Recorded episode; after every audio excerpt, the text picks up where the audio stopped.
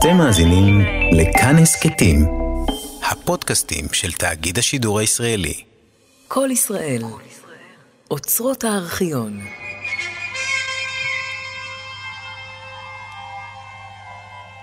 החצוצרות יריעו עם שחר, סיפורו של גוסטב מאלר, סדרת תוכניות בעריכת עדה ברודסקי.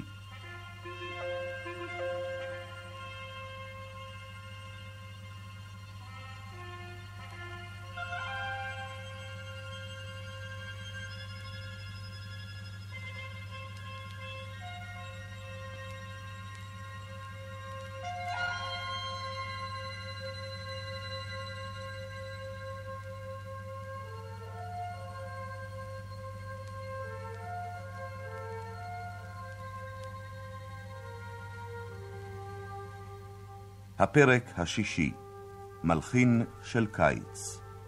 מאלר, צבי סלטון, נטליה, נוגה כהן, ולטר, דניאל קרן, מגישה, איריס לביא.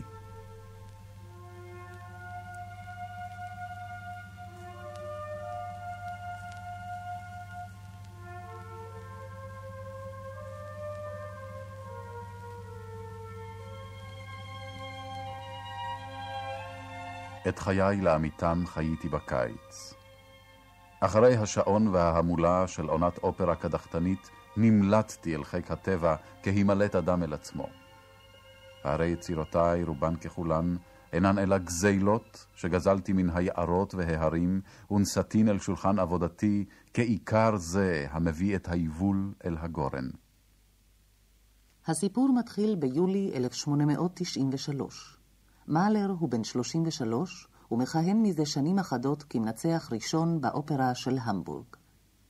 מאז כתב חמש שנים קודם לכן את השכבת המתים, לא הלחין דבר, זולת שירים אחדים מתוך קרן הפלא של הנער.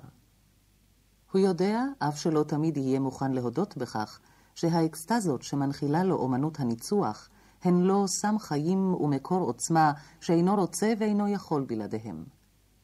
ואף על פי כן, כמעט ואין עובר יום, מבלי שיחוש פתאום כאין דקירה, את כאב ההינתקות משורשיו, את מצוקת היותו מלחין השובת מעשייה. כל שנה החולפת מעמיקה את השבר ומקשה על ההתחברות מחדש אל הקיום שנגדע, קיומו של האיש היוצר. עד אשר בשנה הזאת, שלא נראתה שונה בתחילתה מן השנים שקדמו לה, נמצאה הנוסחה. שאף אם דבקו בה כל מגרעותיה של נוסחת פשרה, יש בה הבטחה של מפנה. מאלר יהיה מלחין של קיץ. מדי שנה בשנה, בהגיע עונת האופרה אל קיצה, יסתגר לו אי שם על שפת אגם, בלב אחו או באפלולית יער, ויתייצב מול מלאכו.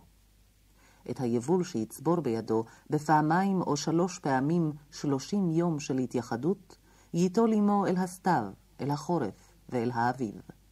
ובשעות גנובות של לילה ושל השכמה ילטש, ישפץ, יתקן, ימלא. בעבודה נאמנה ישקוד על כך שהקרע לא ייקרא שנית, ובבוא הקיץ הבא יבוא גם המלאך עמו. האומנם יבוא? ואם יתמהמה? זו צרתה של הפשרה, שתמיד מחדש היא כופה את חרדתה של התחלה חדשה. כל קיץ הוא הקיץ הראשון, קצר וקצוב וממהר לחלוף. יום עקר הוא אבדה שאין להשיבה. יומיים עקרים אסון. שלושה ימים שואה. יבול העבר אינו ערובה ליבול בהווה. ואם הקיץ שחלף היה האחרון שברכתו עמו? אך מה בידו לעשות, חוץ מאשר לכרוע על ברכיו, אם במחשבה ואם במעשה, ולהתחנן על החסד. בוא הרוח היוצר, פקוד את חסידיך, מלא בחסדך הרם את הלבבות אשר יצרת.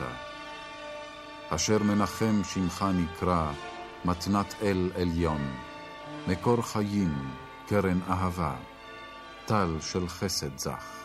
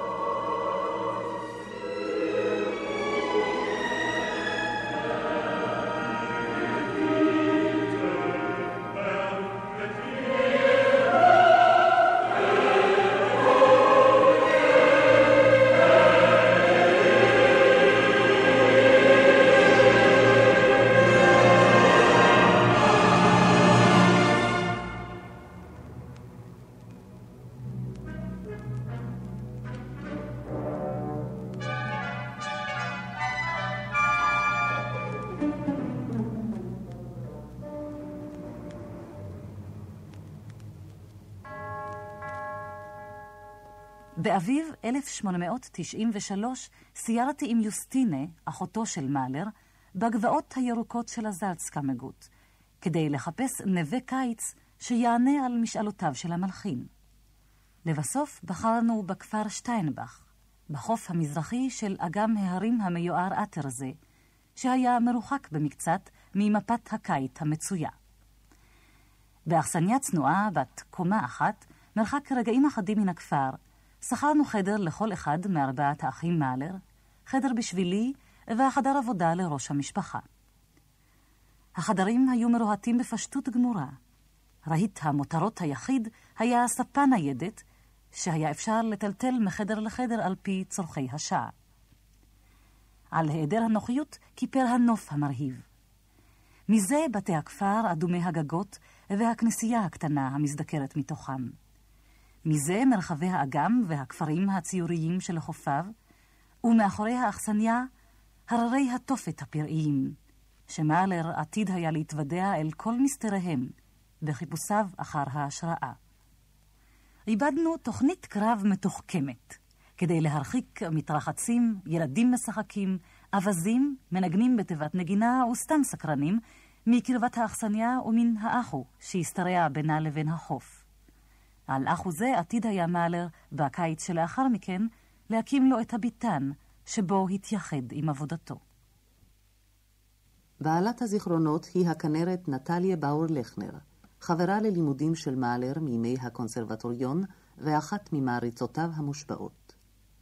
נטליה מנהלת יומן, שבו היא רושמת בשקיקה כל מילה היוצאת מפיו של ידידה המלחין, ואולי אף מילה זו או אחרת שלא יצאה מפיו מעולם, אך עולה בקנה אחד עם הלוך מחשבותיו, כפי שהוא מתפרש בעיניה של הביוגרפית החרוצה. ביומן תיאורים מלאי חיים ושיחות מרתקות. חבל רק שהמלחין מצטייר בו כאדם אחוז דברת, הנואם בלי הרף ובכובד ראש תהומי על בעיות הנצח ועל בעיות השעה, ובאוזני מי, אם לא באוזניה הקרויות לשמוע של הידידה המסורה והנבונה. כמעט מתוך הקלה אנו רושמים לפנינו את הרמזים לעצבנות קצרת הרוח שמאלר מפגין לא אחת כלפי ידידה זו עצמה, ואת פניותיו התכופות אל אחותו יוסטינה כי תציל אותו ממכת טורדנותה ומצרתו של היומן הצמוד. עם זאת עליו להשלים עם נוכחותה של נטליה בשלוש מבין ארבע תקופות הקיץ שהוא עושה בשטיינבך בחברת אחיותיו יוסטינה ואמה ואחיו אוטו. ועם כל ההסתייגות שאנו מצרפים להסתייגותו של מאלר עצמו, אין אנו מזלזלים ביבול העשיר שהיא מביאה עמה משהיות אלה להנאתם של חוקרי מאלר באשר הם. כאשר בא לשטיינבך ב-1893, כבר היה מאלר נחוש בדעתו להפוך את הפואמה הסימפונית אשכבת המתים, שהלחין חמש שנים קודם לכן, לפרקה הראשון של סימפוניה חדשה, השנייה למניין. פרק הפינאלה של סימפוניה זו, שדמותו הייתה לוטה עדיין בערפל, אמור היה להשיב את התשובה לחידת המוות שהוצגה בפרק הפותח. רשימות אחדות שהיו שמורות בידו מאז ימיה של אשכבת המתים, סייעו בידו עתה להתחבר אל היצירה מחדש, ולהעניק לסימפוניה את פרקה השני.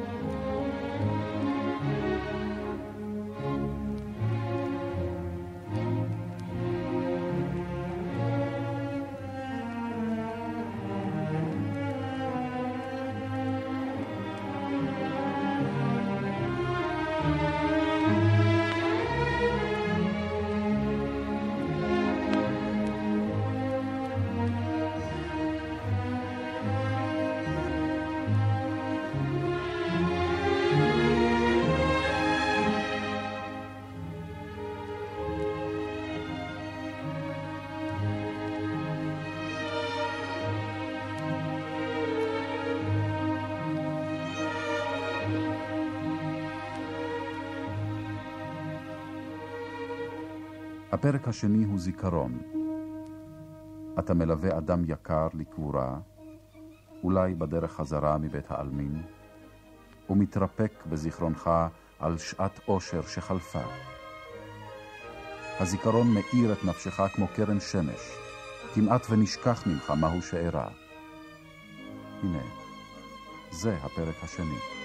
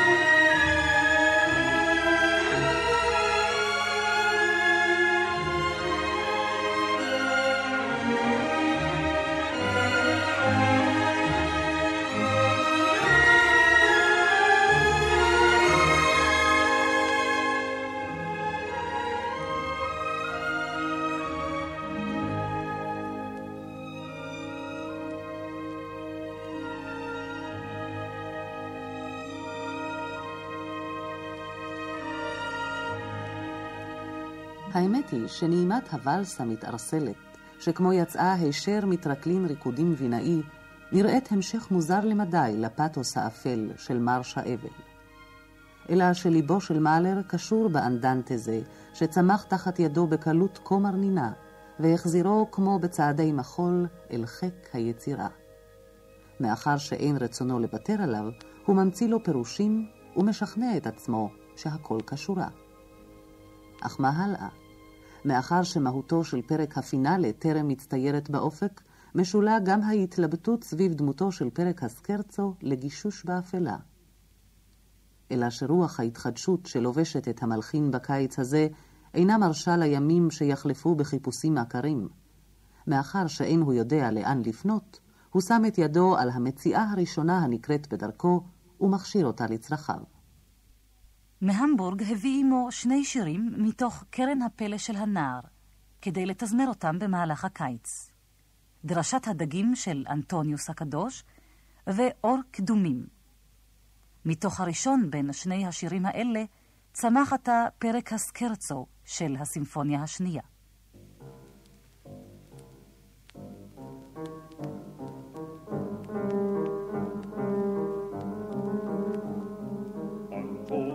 So predigt die Kirche ledig.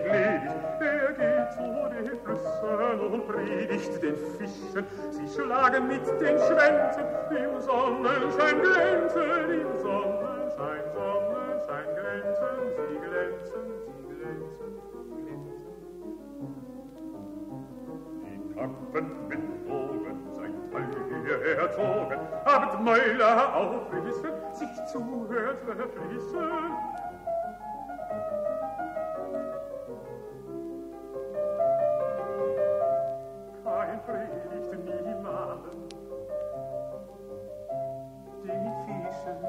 verfließen.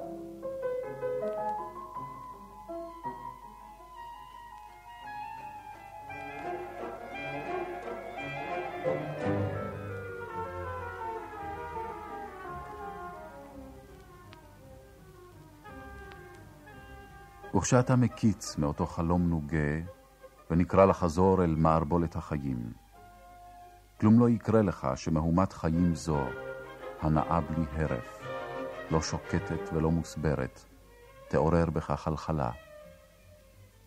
דומה הדבר להמולה של טרקלין ריקודים מואר. מתוך הלילה האפל אתה מציץ פנימה, ורואה את הדמויות נעות במחול מבלי לשמוע את המוסיקה המניעה אותם. האם החיים נראים לך אז חסרי תכלית? מקסם שווא מבעית? שאתה מתעורר ממנו בזעקת תיעוב? הנה, זה הפרק השלישי.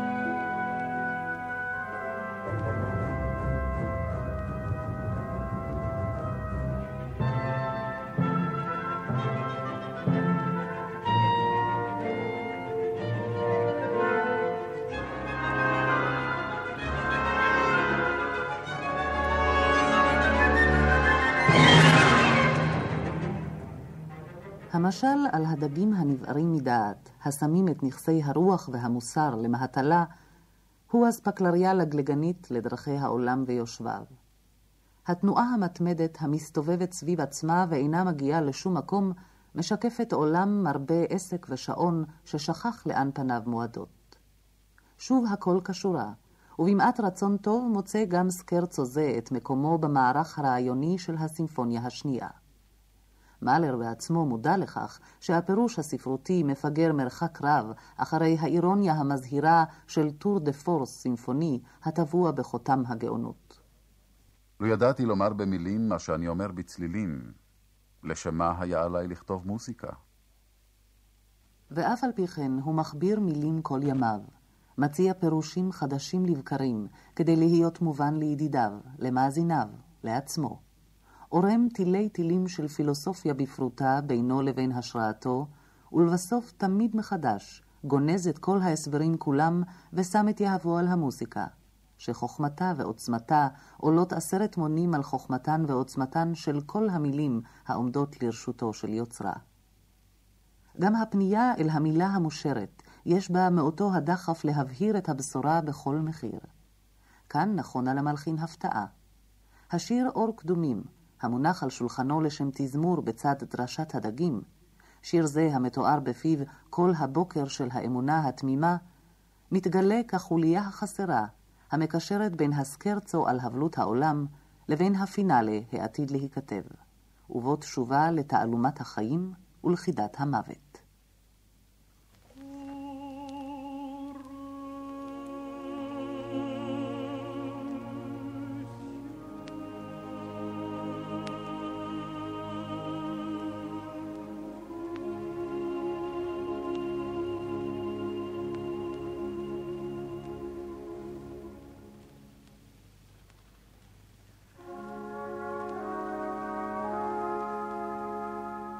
הו ורד אדמדם, בסבל מר שרוי האדם, האדם במר ייסוריו מוטל, לוואי והייתי בשמי על.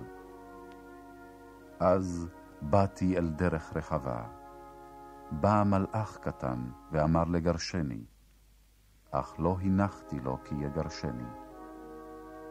אני מאלוהים, ולאלוהים שוב אשוב, אני מאלוהים, ולאלוהים שוב אשוב. האל הטוב ייתן לי נר זעיר, דרכי אל חיי נצח לי יאיר.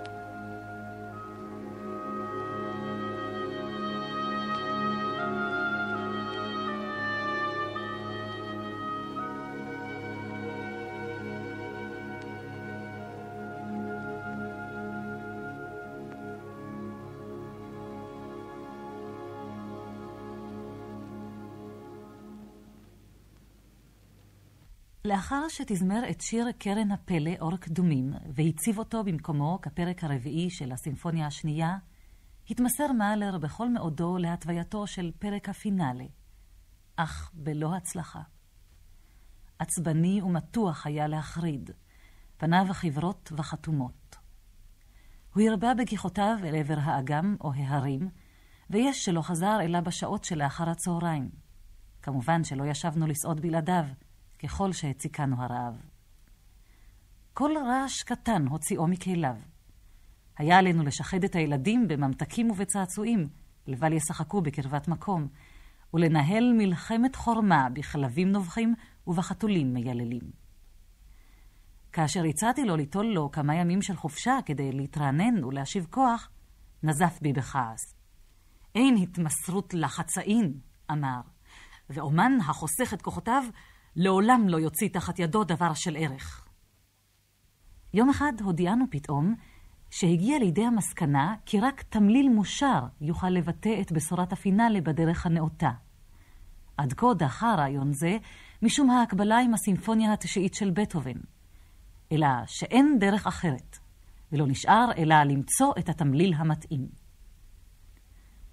שוב לא הצטער שהחופשה בשטיינבך קרבה לקיצה, והגיעה עת אריזת המזוודות. להוט היה להפוך על פיהן את הספריות של ידידיו בווינה ובהמבורג כדי למצוא בהן את מבוקשו. אלא שהדברים התגלגלו אחרת. את המילים לפינאלה של השנייה לא מצא בספר כלשהו, אלא במקום ובנסיבות שמן הנמנע היה לשערם מראש. אין זה מקרה שהנסיבות האלה היו קשורות במותו של המנצח, האנס פון בילו. האבל על המוסיקאי הגדול והידיד הגדול, כמו צמח הישר מתוך עולמה של השנייה, הבלתי גמורה. אך אין זו התשובה כולה. גזר הדין הקשה של בילו על פרקה הראשון של סימפוניה זו עצמה, היה תלוי מעל ראשו של מאלר כעין צל מאיים ומשתק. אם צלילים אלה עודם בחזקת מוסיקה, שוב איני מבין במוסיקה לא דבר ולא חצי דבר. אפשר שרק הסתלקותו של השולל היה בה כדי להביא לידי פריצת הדרך הנכספת ולאפשר לסימפוניה החסומה לבוא לידי גמר. כחודש לאחר מותו של בילו, לאחר שגופתו הוחזרה מקהיר, התקיים בכנסיית מיכאליס טקס האשכבה. זרים לאין קץ שנראו כערוגות של פרחים, כיסו את הארון שהוצג לפני המזבח על דוכן ענק, עטור אלפי נרות. אחרי קטע מתוך המתאוס פסיון, קטע מתוך הרקבים של ברמס וקריאה של פרק תהילים, השמיעו ילדי המקהלה את הקורל למילים של קלופשטוק, לתחייה קום תקום, שהביא את הטקס כולו לידי פסגה מסעירה. המוסיקה הנשגבה, קולות הילדים וצלצול הפעמונים התמזגו זה בזה למסכת צלילים בעלת חגיגיות, מפעימה ומזעזעת. מן הכנסייה יצאה תהלוכת ההלוויה אל בית האופרה, ששם ניצח מאלר, מעל המרפסת, על מרש הקבורה, מתוך דמדומי האלים. כיוון שבמשך כל עת הטקס לא הספקתי להחליף עם מאלר אף לא מילה אחת, הלכתי לבקרו בשעות אחר הצהריים. מצאתיו יושב רכון על שולחן עבודתו. אך כאשר ראני, נשא אלי את עיניו וקרא, פרסטר, מצאתי. באותו רגע הבזיק בי ברק של הבנה, והחילותי מדקלם. קום תקום, הן לתחייה תקום. הפואמה של קלופשטוק, שהושמעה באותו בוקר בפי מקהלת הילדים, הפכה בסיס לפינאלה של הסימפוניה השנייה, שבמשך זמן כה רב ציפה למילה הגואלת. אכן, לתחייה תקום עפרי, רק מעט תנוח, והוא אשר שמך קרא, חיי נצח ייתן לך.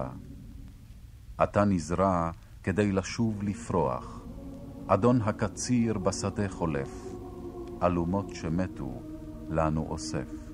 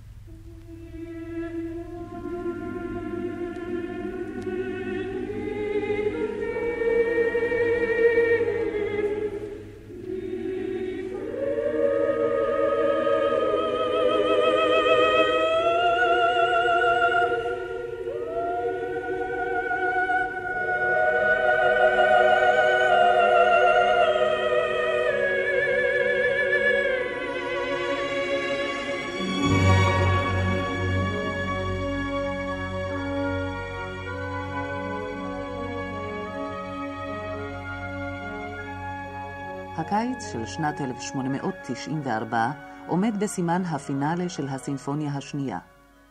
בביתן ההלחנה הזעיר שאדריכל מקומי הקים למענו באחו שלשפת האגם, מתייחד מאלר עם המלאך המעתיר חסד. מן הפואמה של קלופשטוק לא נטל אלא את שורות הפתיחה.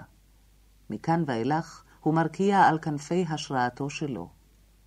מאלר איננו משורר, וקריאות האקסטזה של חזיונו חסרות את סגולת הפיוט לאמיתו. אבל המוסיקה נושאת עמה את המילים, מכסה עליהן בגלים של צליל, ומשווה גדולה גם להן. הו האמינה ליבי, דבר ממך לא יאבד. לא לשווא נולדת, לא לשווא חיית, נאבקת. כל שהווה הוא בן חלוף, כל שחלף הוא בן תקומה. חדל מרטט, היכון לחיים. הו מכאוב מחדיר קול, ממך נחלצתי. הו מוות מכריע קול, הכרע הוכרעת. בכמיהת אהבה ארחף, אלי אור עין לא שזפתו. מות אמות למען אחיה. אכן ליבי, לתחייה תקום, אשר בישרו פעימותיך, אל אלוהים יישאך.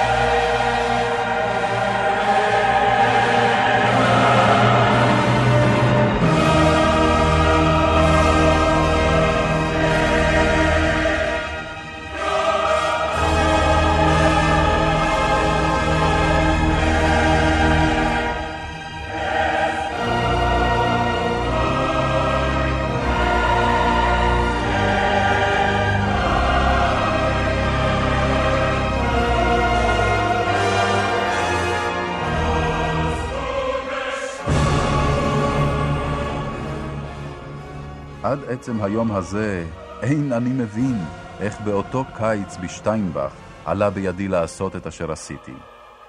אל תהומות כאלה יורד האדם רק פעם אחת בחייו, כשם שרק פעם אחת חזר אודיסאוס מטרטרוס. ואף על פי כן ישוב וירד תהומה שנה אחר שנה.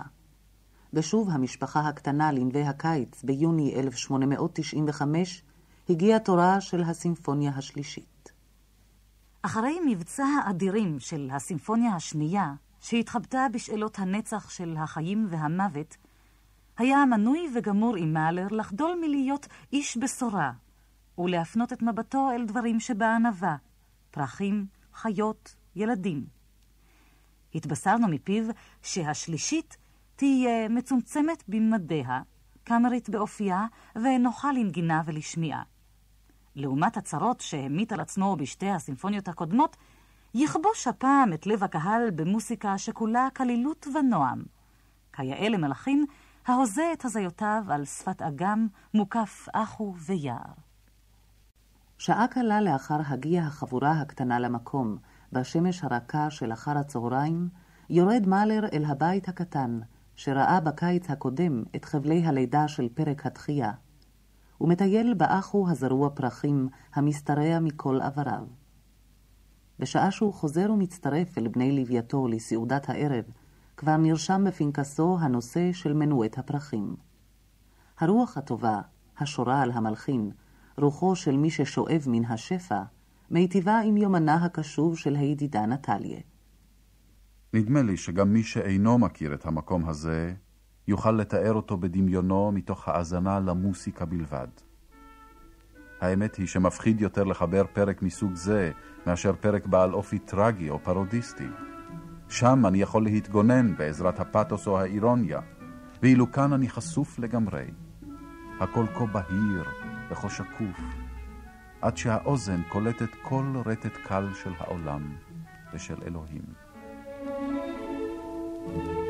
thank you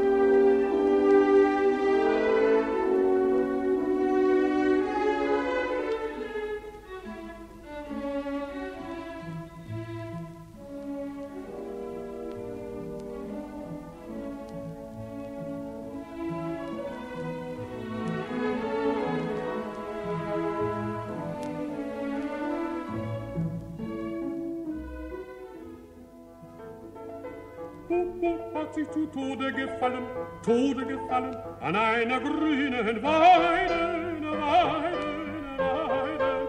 Kuckuck ist tot, Kuckuck ist tot, hat sich zu Tod gefallen.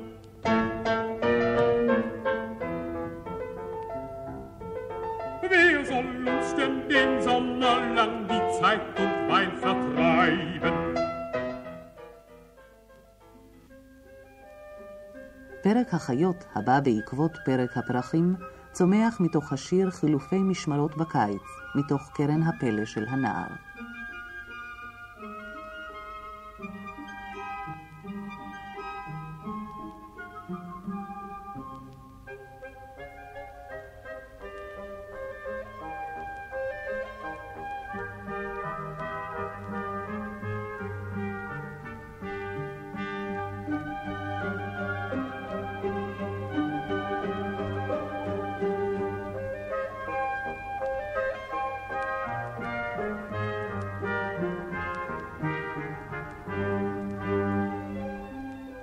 הקוקו נפל מן העץ ומת. אלא שכל אסון יש בו גם צד של תועלת. מותו של הקוקו מגרה את יצר הזמרה של מרת זמיר, שלעולם אינה פוצחת בסלסוליה המתוקים, אלא אם כן נשתתקו תחילה כל הציפורים מן השורה. בחירתו של השיר המריר הזה כגרעין לפרק החיות של הסימפוניה החדשה, מגלה שרוח האידיליה סרה מעל המלחין, והוא ממהר לחזור אל עצמו. ואכן מגלים אנו בהמשך ההשתלשלות הסימפונית של ההומור המושחז של שיר מיתמם זה ציפורניים לשרוט וגם לטרוף.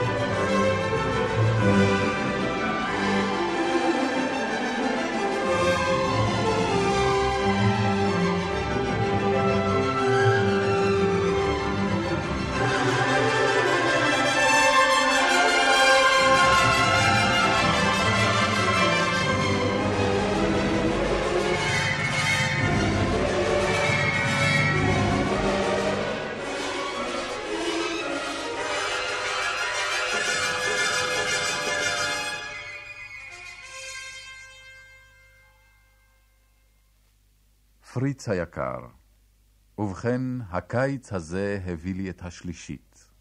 כפי הנראה הדבר הבשל והמיוחד במינו מכל שעשיתי עד עתה.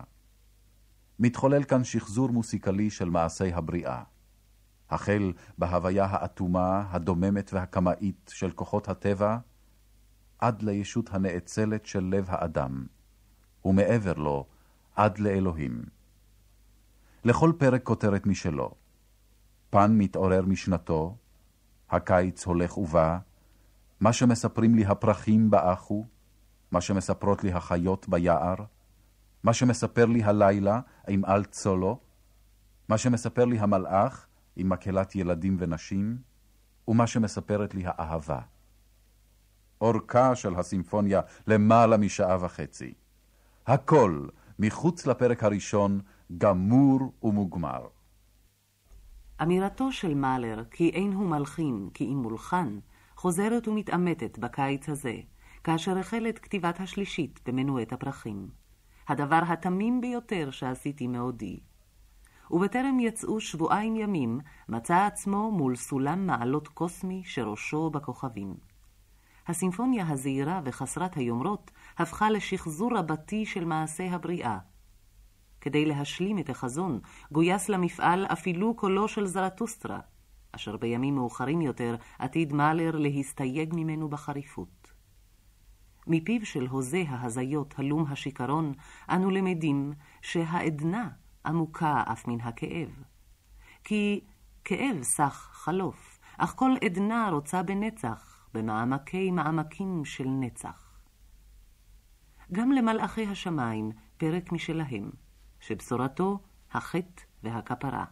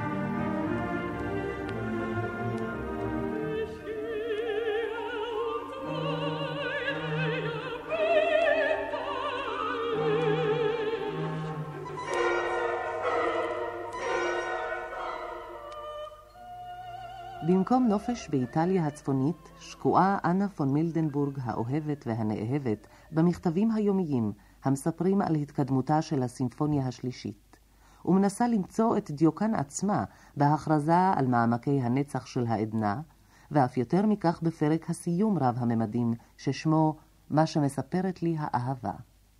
אך בליבו של מאלר, השבוי בחזיונו הקוסמי, אין רחמים. האהבה שאליה אני מתכוון, כלל איננה זו שאת מדברת עליה במכתבך. המוטו לפרק הוא זה: אבי, ראה פצעי, ראה וחון. את בריאתך אל נא תוריד לאבדון. המבינה את עכשיו במה המדובר? זוהי הפסגה העליונה, שממנה אפשר להשקיף על העולם. מבחינה זו יכולתי לקרוא לפרק גם בשם מה שמספר לי אלוהים, שהרי גם את אלוהים אפשר לראות כאהבה בהתגלמותה הנשגבה ביותר. יצירתי היא פואמה צלילית המקיפה את כל שלבי ההתפתחות בעלייה הדרגתית. היא פותחת בטבע הדומם ומתעלה עד לאהבה האלוהית. ליבנו לאנה פון מילדנבורג האומללה, שהועמדה במקומה באורח החלטי שכזה. לפחות מבחינת התכנון המודע, אין מקום במתווה הסימפוני של השלישית לאהבה בין גבר לאישה. אך אם נקשיב לפרק רוב קשב מראשיתו ועד סופו, נגלה אולי כי מאלר האדם והיוצר סגפן פחות ונדיב יותר ממאלר ההוגה. דומה שהאינטואיציה הנשית, המגלה בצלילים אלה עקבות להתקסמות שידעו זה עם זה, קולעת לאמת לא פחות מעיוניו המטאפיזיים של ארוסה.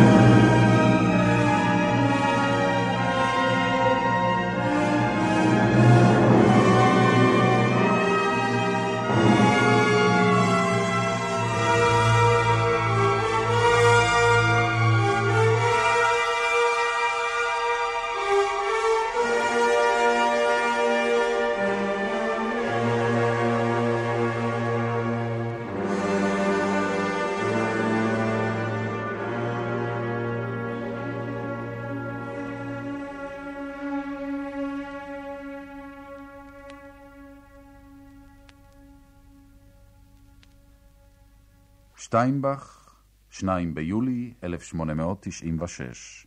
אל ברונו שלזינגר.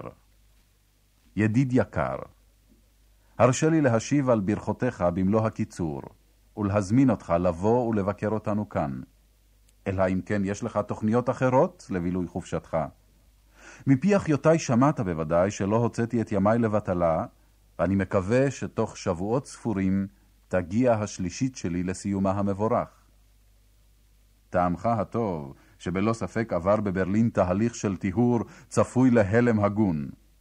בוא מהר, ואל תשכח להצטייד באמצעי ההתגוננות הדרושים. שלך, כמו תמיד, גוסטב מאלר. ממכתב זה למדתי על התרוממות הרוח, שבה צפה את סיומה הקרוב של יצירתו, וברוב שמחה ציפיתי לזמן שעתיד הייתי לבלות במחיצתו של מאלר בשטיינבך. ביום יולי מזהיר, הפלגתי בספינת הקיטור על פני האגם. מאלר פגשני ליד המזח, ועל אף מחאותיי נשא את מזוודתי במו ידיו על פני הגישרון אל החוף. כאשר בדרכנו אל אכסנייתו, שהה מבטי על הרי התופת, שצוקיהם יצרו רקע מאיים לנוף הפסטורלי, אמר מאלר, אין לך מה להביט לשם יותר, את הכל כבר הלחנתי לתוך הסימפוניה שלי. ומיד החל לדבר על מבנהו של הפרק הראשון, שבשלב זה נשא את השם "מה שמספרים לי הררי הסלע".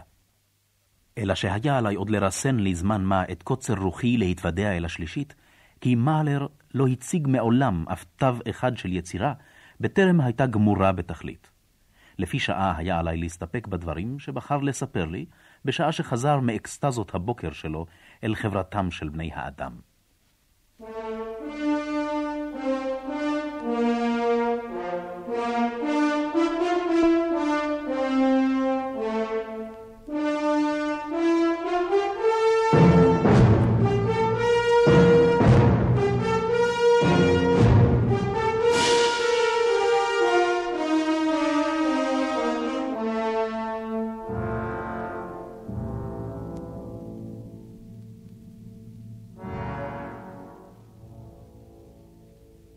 שוב אין זו מוסיקה כלל ועיקר, רק קולו של הטבע. חומר חסר תנועה וחסר נשמה זה מעביר בנו צמרמורת. רק מעט מעט משתחררים מתוכו החיים. על מבוא זה שורה האווירה הצרובה, המעיקה של צהרי יום קיץ, כשכל החיים כמו קופאים, ואף לא משב רוח קל מניע את האוויר הרוטט, הבוהק. השיכור מרוב שמש. החיים, אסיר צעיר זה של הטבע הדומם, זועקים מרחוק ומתחננים על חירותם, אך שעתם טרם הגיע.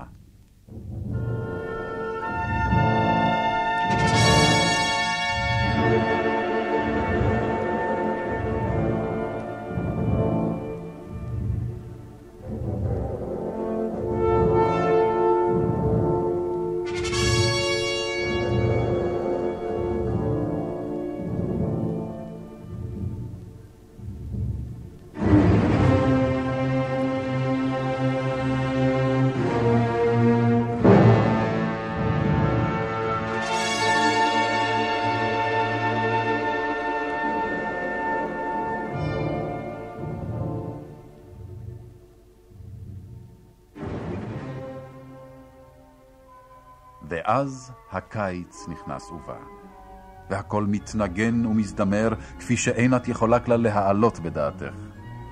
מכל העברים עולים הנבטים, ובתוך כל זה, שוב המסתורין הכאובים הללו. יש שהפחד תוקף אותי, כאילו לא אני הוא, כי אם אחר שכתב את כל זה.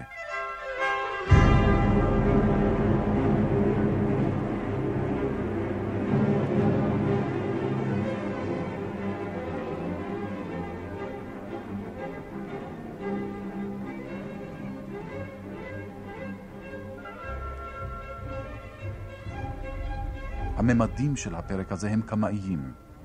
הרעיון הספרותי של פן הגדול כבש את התחושה הצורנית, וכל המידות מתעצמות עד להבהיל.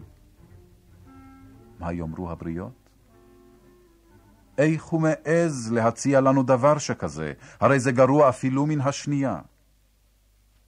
לא ידעו עד כמה אין הכוח הדוחף אותי נובע מהעזה, ועד כמה צר לי שעלי ללכת בדרך הזאת. אך מה אעשה? וסימפוניה זו צמחה מעליי, וסוחפת אותי עמה. כדי ללוות את החיים המתפרצים מתוך הקיפאון, הסיר מאלר את אחרון המחסומים מעל השער של בית הגנזים המוזר, שבו צבר בעודו ילד את מלוא תפארת התקיעות והתרועות, הערבולים והטיפופים, השריקות והסלסולים, מקצבי המרש ומנגינות הלכת המתכתיות. דומה שלא הקיץ הוא החוגג כאן את ניצחונו, אף לא בקחוסים בני לווייתו ההוללים, כי אם המלחין בשיכרון של שילוח רסן ושחרור יצרים. הילד שעמד קסום מול חצר הקסרקטין היה בעצמו למנצח על הנגינות.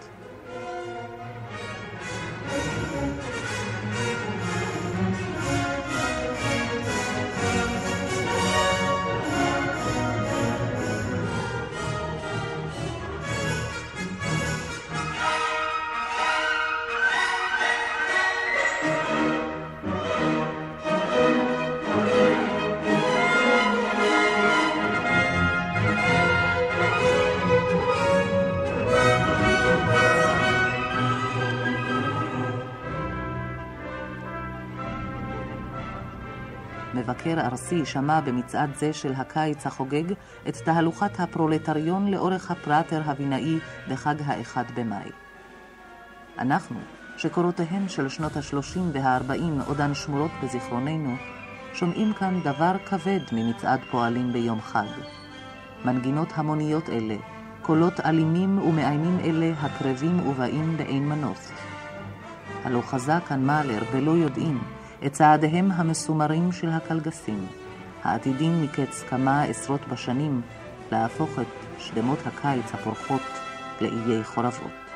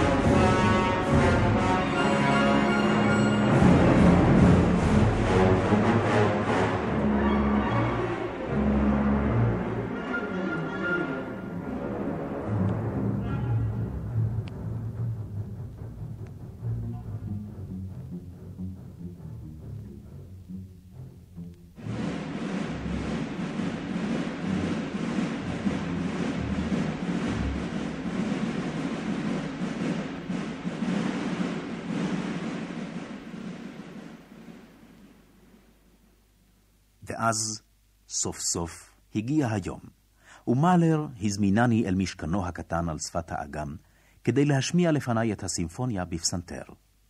הכוח והחידוש של שפה מוסיקלית זו היממו אותי. דומה שרק עכשיו למדתי לדעת מיהו האיש הזה היושב לפניי. התמזגותו הדיוניסית עם הטבע בקעה כעין קול מקדם ממעמקי נשמתו. ראיתיו וראיתי את פם בתוכו. הקיץ היפה קרב אל קיצו. בהיפרדי מעל מאלר, נשאתי בתוכי את המוסיקה של השלישית. לא ארכו הימים, ומוסיקה זו נבלעה בתוכי כליל, והייתה חלק של חיי ושל הווייתי.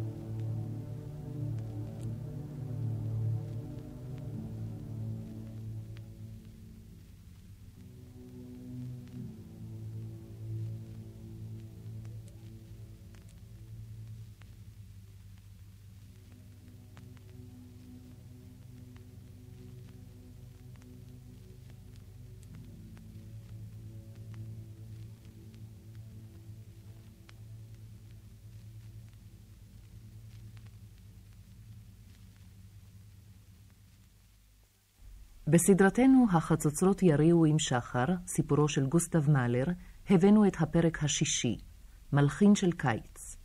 השתתפו מאלר, צבי סלטון, נטליה באואר לכנר, נוגה כהן, פרסטר, גבי ינון, וברונו ולטר, דניאל קרן. סיפרה איריס לביא.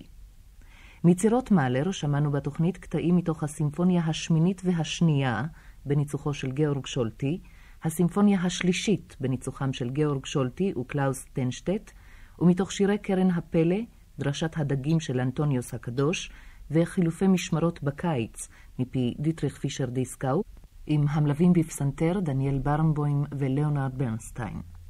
את השיר אור קדומים שרה קריסטה לודוויג עם התזמורת הפילהרמונית של ניו יורק בניצוח לאונרד ברנסטיין. זמרת האלט בסימפוניה השלישית הייתה אורטרון ונדל. הביצוע הטכני היה בידי מוטי ארנון, מתאם צליל גידי בוס. את התוכנית ערכה עדה ברודסקי.